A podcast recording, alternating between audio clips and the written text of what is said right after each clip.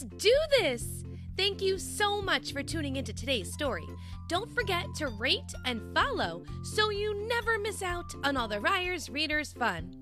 And if you're looking for even more fun, come join me on the Ryers Readers Patreon page, where you can find ad free episodes, bonus content, and even become a Ryers Readers celebrity.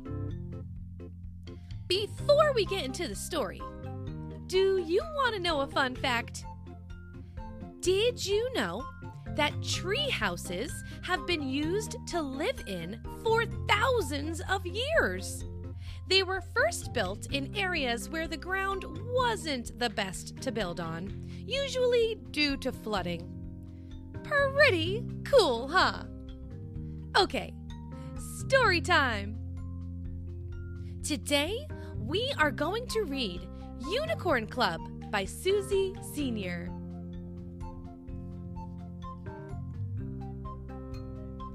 Saturday morning felt full of excitement.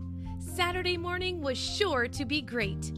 Amy was starting a unicorn fan club. The poster was ready and taped to the gate. Unicorn Club is today in the treehouse. Everyone welcome. At a quarter past 10. Crafts and a snack and just 10 cents admission. It said in big letters in shiny pink pen. Amy was waiting. She jumped and she jiggled. She nibbled a cookie and leaned on the gate. No one was coming. The whole street was empty. Her friends had forgotten, or else they were late. Her unicorn club was a total disaster.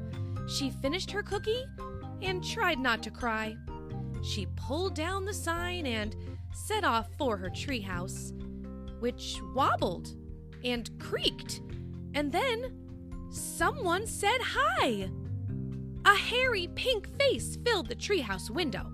A big silver bottom poked out the door.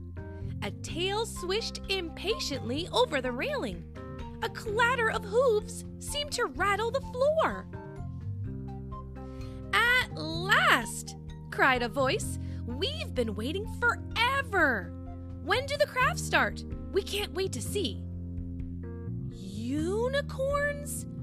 Really? gasped Amy, astounded. Of course, they all laughed. Well, what else would we be?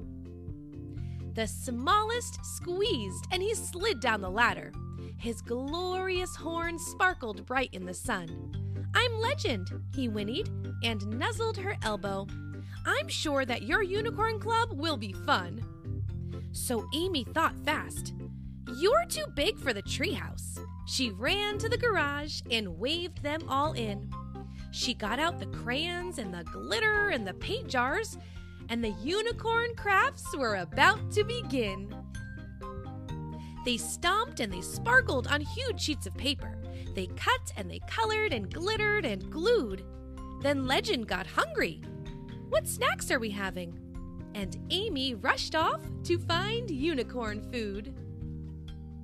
The unicorns crunched and they snuffled and slobbered. For magical beasts, they weren't very polite. Until they were done and the food was demolished, and then they licked Amy with total delight. Okay, giggled Amy. It's time for some dancing, with ribbons to win for the funkiest moves. They wriggled and rocked and they rolled on the floorboards. They discoed and boogied and kicked up their hooves. Fantastic, said Amy. I can't choose a winner. Let's all have a ribbon. She passed them around. The unicorns neighed and tossed their manes proudly.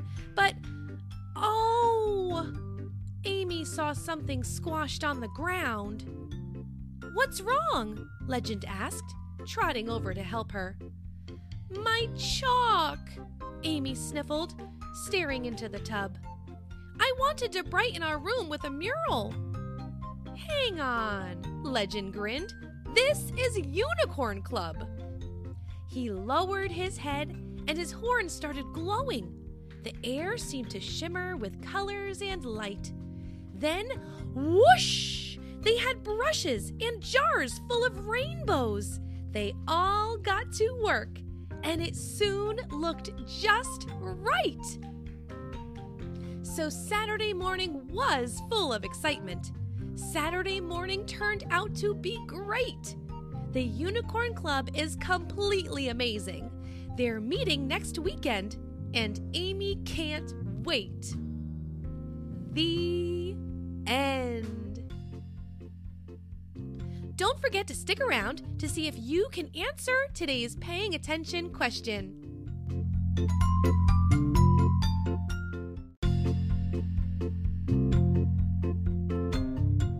Before you go, do you think you can answer today's paying attention question? Since the unicorns were too big for the treehouse, where did Amy move the unicorn club to?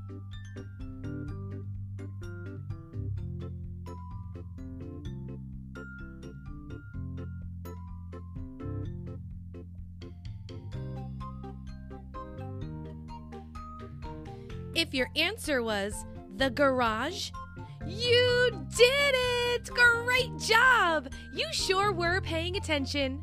I hope you enjoyed that story. I wonder what we're gonna read next.